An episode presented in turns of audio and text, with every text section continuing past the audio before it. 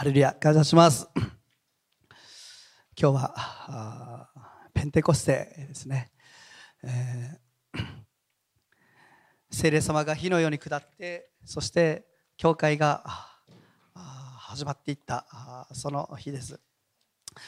えー、この日があって、この日を境に、教会が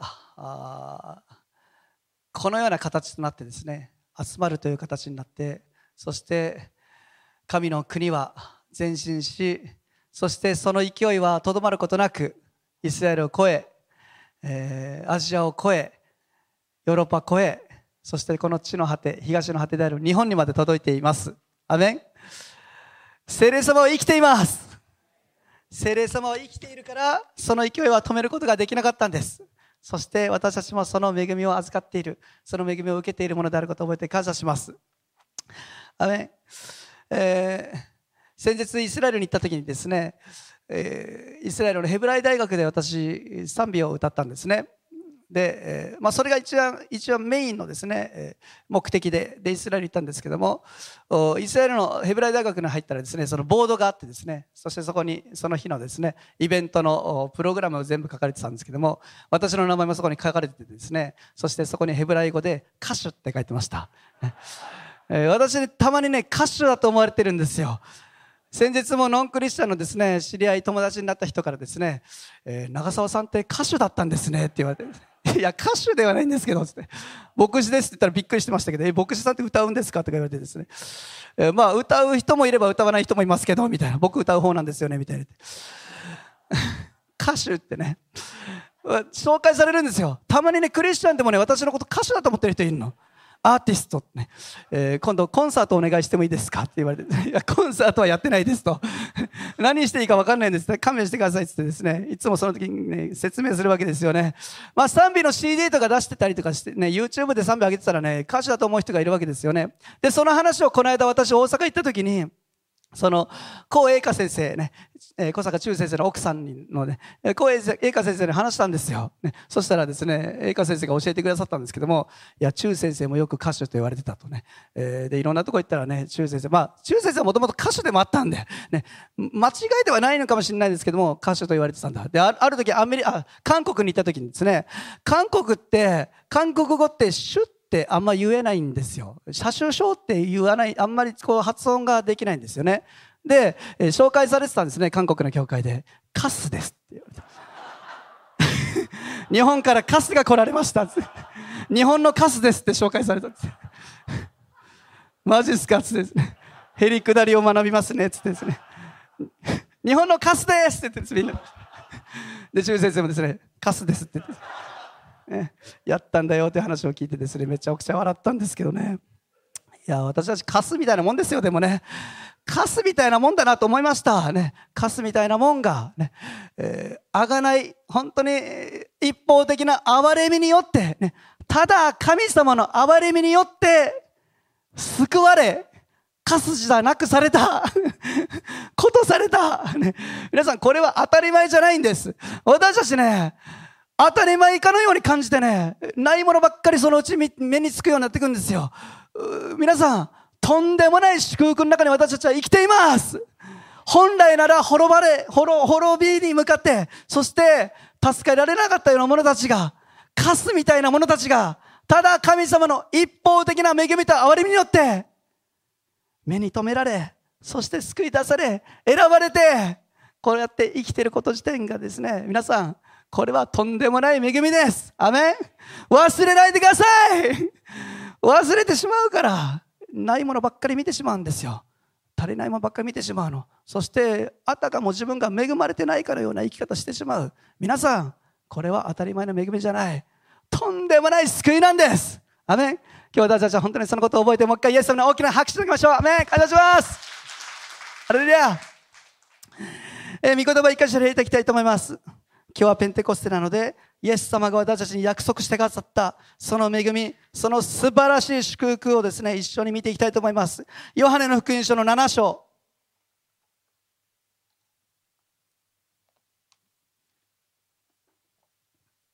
ヨハネの福音書の7章の37節から39節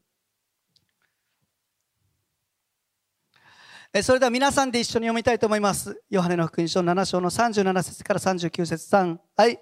さて、祭りの終わりの大いなる日に、イエスは立って大声で言われた。誰でも乾いているなら、私のもとに来て飲みなさい。私を信じる者は、聖書が言っている通りに、その人の心の奥底から生ける水の川が流れ出るようになる。これは、イエスを信じる者が後になってから受ける御霊のことを言われたのである。イエスはまだ栄光を受けておられなかったので、御霊はまだ注がれていなかったからである。アメン。祭りの終わりの大いなる日にって書いてますけども、ユダヤにはですね、三大祭りというのがあって、まあ他にもいっぱい祭りはあるんですけども、特に大きな祭り、三大祭り、ね、杉越の祭りと、初穂の祭りと、そして仮用の祭りというのがあるんですね。で、この祭り、この箇所に出てきた祭りというのは、これ仮用の祭りのことです。で、仮用の祭りというのは、一年の最後にですね、一週間ぶっ続けで行われる一番大きな祭りです。一番喜び満たされた、もう一年の最後の締めくくりのような祭り。日本で言ったら何でしょう？大晦日のイベントのようなですね。もう最大級の祭り。その祭りの大いなる日、これはクライマックスの日です。8日目。7日間の祭りなんですけども、8日目にですね、もう一番やばいこと、一番でっかいものをやるんですね。その8日目、クライマックス、大いなる日に、イエス様が人々の前に立って叫んだっていうんですよね。誰でも乾いているなら、私のもとに来て飲みなさい。私を信じる者は聖書が言っている通りに、その人の心の奥底から生ける水の川が流れ出るようになる三つのことを一緒に見ていきたいと思います。まず一つ目に、多くの人は乾きに気づいていないということです。自分が乾いているということに気づいていない人が多いということなの。皆さん考えてみてください。イエス様がこれを叫んだタイミング。どうでしょうタイミング的に。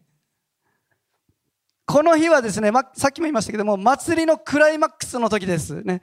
一番盛り上がってる時なんですよ。多分ほとんどの人たちが笑顔です。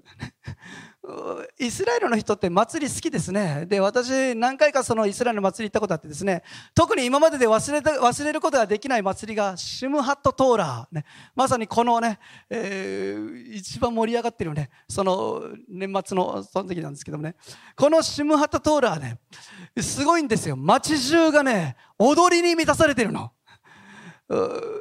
もうみんなでこのね、わかります？このトーラーと言ってね、立法の生涯にこうやって抱きかかえて踊るんですよ。普段は険しい顔してね、こうやって歩いてるあのもみあげこんなになってる超生徒派の人たち、真っ黒いね、夏でもその格好すんのというね、もう全身真っ黒でですね、もう長袖着て、こっち険しい顔で歩いてる、あの人たちがですね、もうこうやってなってるんですよ、みんな。もう国中でうわー盛り上がってる日があるんですよね。その日、私たち行ったことあってですね、一緒にその輪の中入ったの。一緒に輪の中に、違法人なのに一緒にこうやって盛り上がってね、もうお前たち来いっつってですね、こう一緒に盛り上がってですね、もうお祭り騒ぎ、街の一番大きなストリートのですね、大通りではですね、もう人がごった返してですね、もうすごいことになってるような祭り。ね、その時に、みんなね、楽しくてしょうがない日なんですよ。どうでしょう？その時に乾いてるならって言われても何何？みたいなね。ピンとこないじゃないですか。だって楽しいし、ね、でもそんな中でイエス様は叫んだんです。乾いてるなら私のもとに来て飲みなさい。今は楽しいかもしれない。しかしその楽しさはずっと続くことはないんだ。カリオの祭りというのは実はこういう祭りだったんですね。シロアムの池というところから水を運んで、そしてそれを神殿のところに注ぐような儀式というか、そういうプログラムがあったそうです。で、それは何を意味してるかって言ったらですね、モーセがイスラエルの民をエジプトから引き連れて、荒野を旅した時に、荒野って水がないんですよ。カラカラだから、ね、水くれってイスラエルの民が叫んだの。で、その時に皆さん知ってますか？その話。旧約聖書に出てくるね。モーセが神様に命じられてね、岩を打ったら水が溢れてたって書いてるでしょ。水がなかったところに水が溢れ出た。そのことをですね、記念して、シロアムの池からこの水を運んでですね、神殿に注ぐっていうね、儀式するんですよ。みんなね、そのことを覚えているの。思い出すの。そして、ああ、神様は生きている。私たちに水を与えてくださる方なんだ。そしてそれを喜ぶ。それがこのカリオの祭りだったそうです。でも、それでも、その渇き、その満たしというのは、ずっと続くわけじゃない。頭で分かっていても、イエス様は本質に問いかけたわけですよ。あなたは本当の意味で乾いてないですか？目に見えるものをばっかり求めてるかもしれないけども、あなたの本質は乾いてるんですか？満たされてるんですか？乾いてないですか？虚しさはないですか？失望はないですか？孤独はないですか？あるでしょう、ね、多くの人は今だけの一時的な楽しみでその渇きを一生懸命満たそうとします。ある人は異性の愛によって、えー、私あの伊沢美奈子さんにですね前にラーメン屋を紹介してもらってですね空港通りにある五郎丸っていう店にですね行ったんですよ。あの店ね560円でラーメン食べれるんですで560円で食べれるラーメンって正直そんなんなんつうんですかね。もう値段で勝負してる感じの店なのかなと思ってですね最初行ってなかったんですね。うまいラーメンがいいからみたいな。でもある時ですね、郵便局に行ったことあってですね、その向かいのお方に。で、その帰りに、あ、一回食べてみようかなと思ってですね、食べてみたんですね。めちゃくちゃうまくてですね、560円でこの味はすごいなと思いながらですね、あの、ユースの皆さん行ったらいいですよ。もう美味しいです、あそこね、ほんと普通にね。普通に美味しいんですよ。何回も行って、その後ね。で、何回も行って、行ったんですけども、毎回ね、かかってる BGM があってね、あの店行ったらね、ちょっと古いね j p o p かけてるんですよあそこ。で絶対この歌流れてるなって思う歌があってね。牧原紀之のね「もう恋なんてしない」って歌なんです。知ってます？あの歌絶対流れてるんですよ。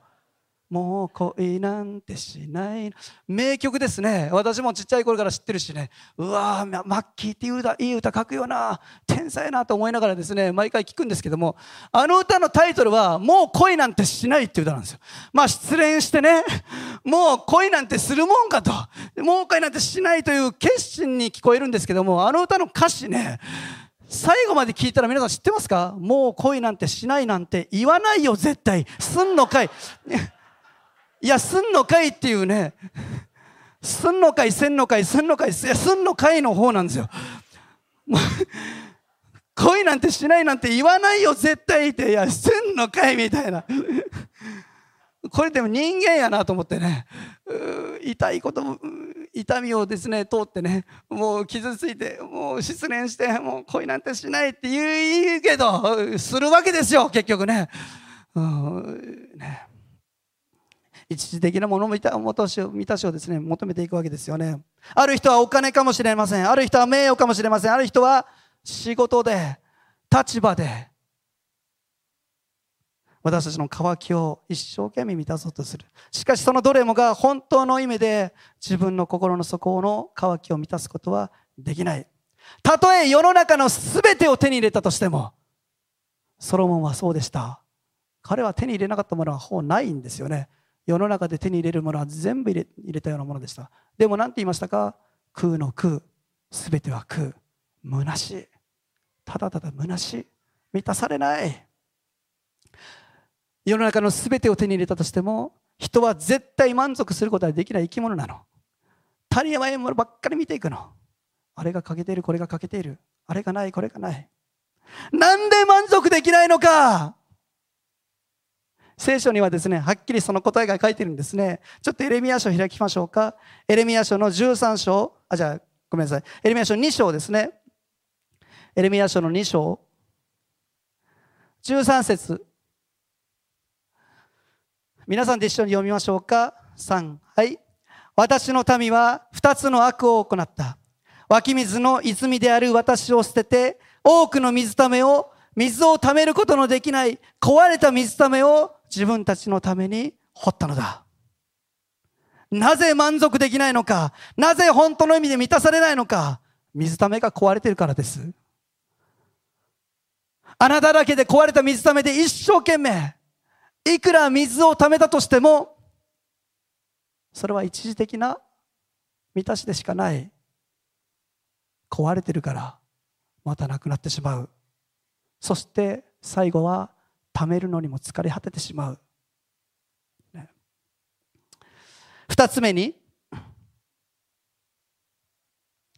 じゃあ私たちにとって何が泉になるのか、主ご自身が泉。このエルミア書の御言葉もう一回見ましょう。なんて書いてますか？私の民は二つの悪の子となった。湧き水の泉である私を捨ててって書いてるんですよ。湧き水の泉である私。皆さん、神様ご自身が泉なんです。神様ご自身が泉なの。聖書は、神のもとには、飲んでも飲んでも飲みきれない。そのような尽きることのない命の水があるよ。なぜなら、主ご自身が、その泉だからと、はっきりと語っているんです。偽っても、限界は来ます。いろんなもので作ろっても限界は来るんです。私たちは乾いてるの。乾いてるの。乾きに気づかないといけないの。病気の人にね、その病気は気のせいだよって言ってたら死んでしまいます。そうですよね。お腹空いてる人に、食べているふりをしてろと言ったらどうなるか餓死します。イエス様はそんなこと言わなかったの。乾いてる人に対して、乾いてるなら、私のもとに来て飲みなさいって言ったの。乾いてるでしょうだから来なさい。飲みなさい。私から飲みなさいって言ったの。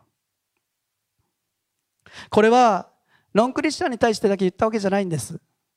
クリスチャンだって、時に同じこと勘違いする人が多いです。あの教会に行けば、満たされるんじゃないか。あの先生のところだったらもっと成長するんじゃないかとかですね。あれがあればこれがあればとか。結局私たちっていつもね、イエス様以外のものばっかり見ようとするの。でも私たちを満たすのは環境の違いとかね、教会同行とかね、そういうのの前にね、イエス様そのもの、イエス様ご自身です。なぜならイエス様が泉だから。私が湧き水の泉だって神様ご自身が言ってるから。だからイエス様言ったの。乾いてるなら私のもとに来なさいって。私を求めなさいって。私のところに来なさいって。あっち行ったりこっち行ったり、あなた方いろんなものを探すけど、私なんだよ。あなた方が必要としてるのは。あなた方を満たすことができるのは、私のもとに来なさい。私がその渇きを満たしてあげよう。イエス様は特定の場所に行かないといないんでしょうか違います。イエス様はいつもあなたの目の前にいるでしょう。いつもあなたの目の前にいるんです。私のもとに来なさい。私たちを招いてくださっているわけですね。私、人生の中で本当に臨在を体験したことって何回かあるんですよね。でも特に忘れられないことがあってですね、それは私がアメリカ行った時でした。今話したことあるかもしれないですけど、私アメリカに行った時、まあ、20歳かそこらぐらいで行ったんですけども、英語ね、本当できないまま行ったんですよ。ナイスミーチューぐらいしかできない、ね。で、えー言ったらなんとかなるべやっていうね、この性格が、ね、災いしてですね、本当に何もならなかった時あったんですよね。で、喋れないってこんなきついんだなと。話す人がいないってこんなきついんだなっていうところね、結構通ったんですよ。人生で初めてじゃないかな、孤独感を味わうってね。あの、やっぱり心通じねえなっていうね、一生懸命このジェスチャーで頑張って伝えようとしてもね、何言ってるか分かんないみたいなね。で、自信なくなっていくわけですよね。で、私家にね、いた、いてて、家庭教師の先生来てくれて、そこで勉強、英語勉強したりしてね。で、家にいること多かったんですよ。免許を持って、国際免許を持ってったけども、車は持っているわけじゃなかったので、だから結構家にいること多くてですね、おうち時間が多かったんですよね。で、勉強以外はですね、家にいて、そして、いや、やることないなと思って、まあ、その家結構大きかったので、プールがあったりとかしたんでね、そのプールで飛び込んだりとかして遊んだりとかしてたんですけども、犬が一番仲良しみたいな。その家で飼ってた犬が一番の友達ね。犬は日本語でもいいですからね。犬に一生懸命日本語で話しかけながらですね、そういう過ごしてた時がありました。でもね、そんな中でですね、本当に私ね、イエス様の臨在って、ある意味で人生でそれまで経験したことないほどに感じてったんですよね。うん、心に渇きがあって、ね、私って何を求めてるのか。もちろん友達と遊ぶ時は楽しかったし、アメリカでですね、いろんな友達ももちろんできましたから嬉しかったけども、でもね、そのうち私にとって一番の楽しみは、朝を早く起きて、そしてギターを持って、外に行き、そしてウッドデッキのところでですねギターを弾いてですね賛美する時だったんですよ、ね、イエス様はずっと一緒にいたってことは分かっていました。でもね乾いていることに気づかないとイエス様を求めていかんかったんですよ、ね、イエス様はずっと一緒にいたの。でも私が本当に乾いて私が砕かれて何もなくなって自分の力ではどうすることもできなくなっていった時にイエス様の臨在ってねそれまで以上に感じるようになっていったの。心砕かれた者の近くにイエス様いるって言ったでしょ。同じ場所にいてもね臨在感じる人と感じない人がいます。カナンの礼拝で賛美してても感じる人は感じるの。もうさっき私も涙止まらなかった。聖霊様が本当に触れてくださってね。足の臨在があってね。乾いて砕かれて私はどうすることもできない。この方がいなきゃ進むことはできない。その乾き砕かれ心があるならば白臨在は感じるんです。でも同じとこにいても何にも感じない人もいます。閉ざして思考が全部閉ざしてしまってるから。私アメリカでね本当に一人で賛美する時下手くそなギターを弾きながら歌ってイエス様がねいつもそこにいたの。眼差しが。ああこの眼差しにいつも私はいるな。主が今ここにいる。うわここにいるんだ。一緒にいるんだ。一人でね、涙あふれて止まらんかったの、私。もう、主を賛美しました。そして作った歌がね、一緒にっていう歌賛美だった、あの歌ね。あの歌、その時にできた歌だったんですよ。その瞳の中にはいつでも私がいる。そなたは今もここにいる。そのままの歌をね、歌った歌だったんですね。皆さん、イエス様は言います。あなたが求めているのは私だよって。私が泉なんだよって。乾いてるでしょ？私のもとに来なさい。私が飲ませてあげるから。私があなたを満たしてあげるから。三つ目。ピアノ弾いてもらっていいですか？その生ける水とは約束の精霊のこと。39節にこう書いてました。これはイエスを信じる者が後になってから受ける御霊のことを言われたのである。イエスはまだ栄光を受けておられなかったので御霊はまだ注がれていなかったからである。この時は。でも今は違います。イエス様は十字架と復活によって栄光を受けられました。じゃあ今はどうですか？信じる者たちが与えられるもの。この約束は実現しているんです。それは何ですか？精霊様なんですよ。アメイエス様がイエス様を信じる者が後になって受ける御霊のことだとはっきりここに書いています。いつそれが成就したでしょうか？いつそれが最初に成就したんでしょうか？それがペンテコステですよ皆さん。それがあの日だったんです。弟子たちが待ち望んで乾いて祈ってその時に天から激しくそれが注がれてった。デュデュナミスの力が注がれてったの。そして宣教は前進していったわけです。信じる者たちが待ち望み祈ってその約束を信じた時にそれが与えられてったの。弟子たちはねきっとその時思い出したでしょうね。イエス様が言われたあの言葉を。乾いてるなら私のもとに来て飲みなさい。ああこの生ける水の川というのはこのことだ。溢れて溢れて溢れて止まらない。私の心から溢れて止まらない。止まらなかったんですよ彼らは。どんな迫害の中も止まらなかったの。もう溢れちゃってるから。止まらないから御霊が導くままに宣教が開始されてった。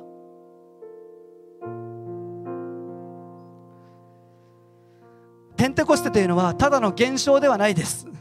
あの時そういうことが起こったという現象ではない。これはイエス様が言われた乾いているものに注がれる命の水の川。その約束の時です。心の奥底から溢れ流れてくる川。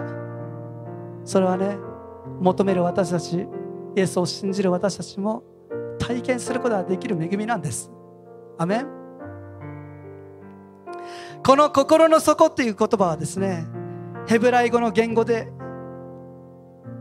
ギリシャ語かな？腹からって意味があるそうです。腹から。心って言われたらねなんか漠然としてる感じあるかもしれない。でも腹から溢れてくるよって言われたら私たちはねもっとわかるかもしれないですね。ユダヤではですねユダヤ的な考えでは腹と心っていうのは同じ、ね、心はここにあるとされている、だから腹から溢れてくるんですよ。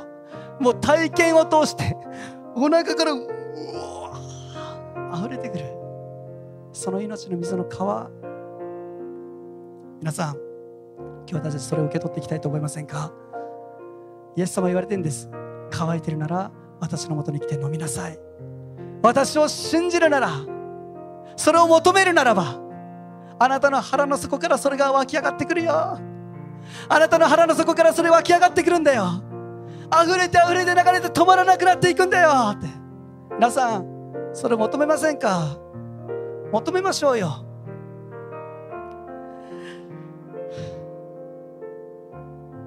精霊様がいなかったら私たちは何にもできません。何にもできないの。精霊様が全てです。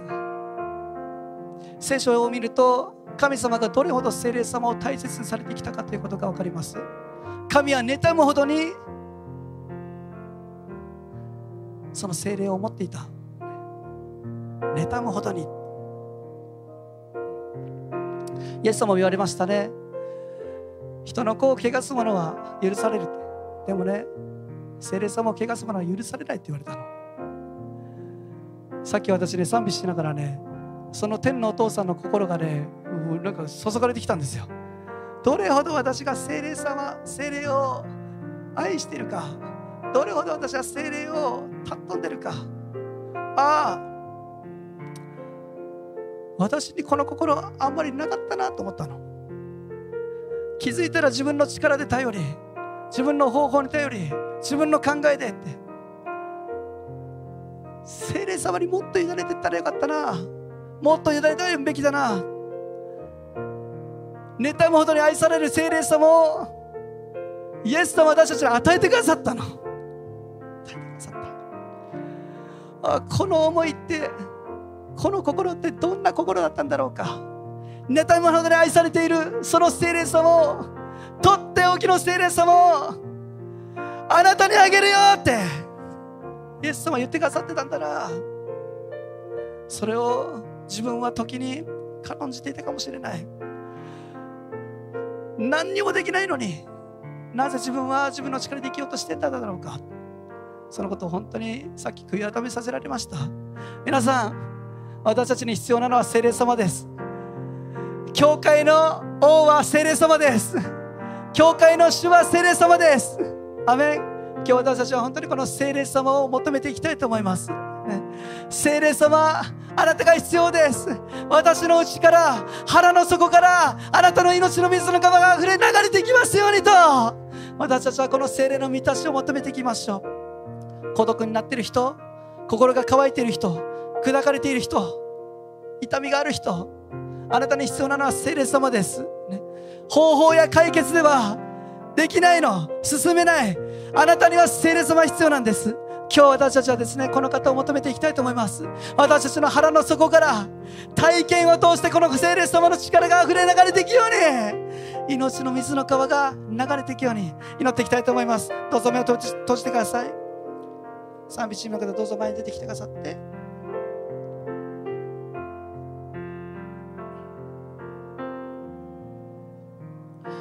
一言お祈りします。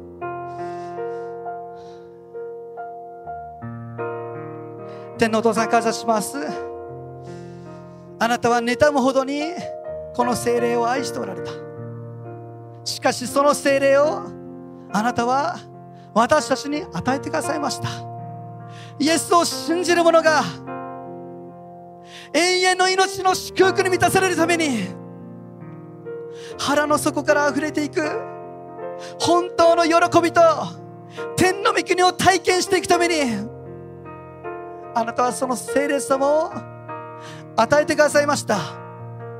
今日私たちはそれをその力をその満たしを受け取ります。私たちの腹の底から信じる者に約束されたその精霊の力が生ける水の川が溢れてきますように。溢れ流れてきますように。どうぞ人々になってか触れてください。注いでください。注いでください。天を開いて注いでください。あなたを求めます。イエス様のお名前でお願いします。アメン。立ちましょうか。立って一曲賛美しましょう。一曲賛美してその後ですね一緒に本当私たちはこの精霊の注ぎを求めたいと思います。腹の底から溢れてくるこの精霊の注ぎ。本当にその精霊の満たしを一緒に求めていきたいと思います。精霊様あなたに言っています。あなたがそれを必要としているんだ。あなたが乾いているじゃないか。今日肉の思いを捨ててですね。肉の方法を捨ててですね。また私たち聖霊様ただ求めていきたいと思います。一曲賛美しましょうか。